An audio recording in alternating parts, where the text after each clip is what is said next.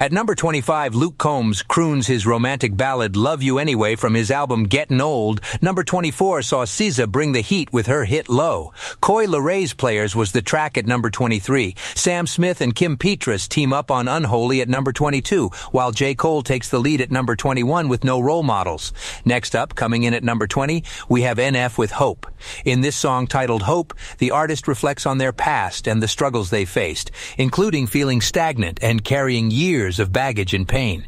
The artist defines success as listening to your heart, standing up for what's right, being brave enough to dream big, and never wavering or changing who you are for acceptance. The artist shares how having a mental breakdown was a necessary evil that pushed them to get help and start the healing process. The song ends with the artist taking charge and taking the reins, refusing to give up and run away.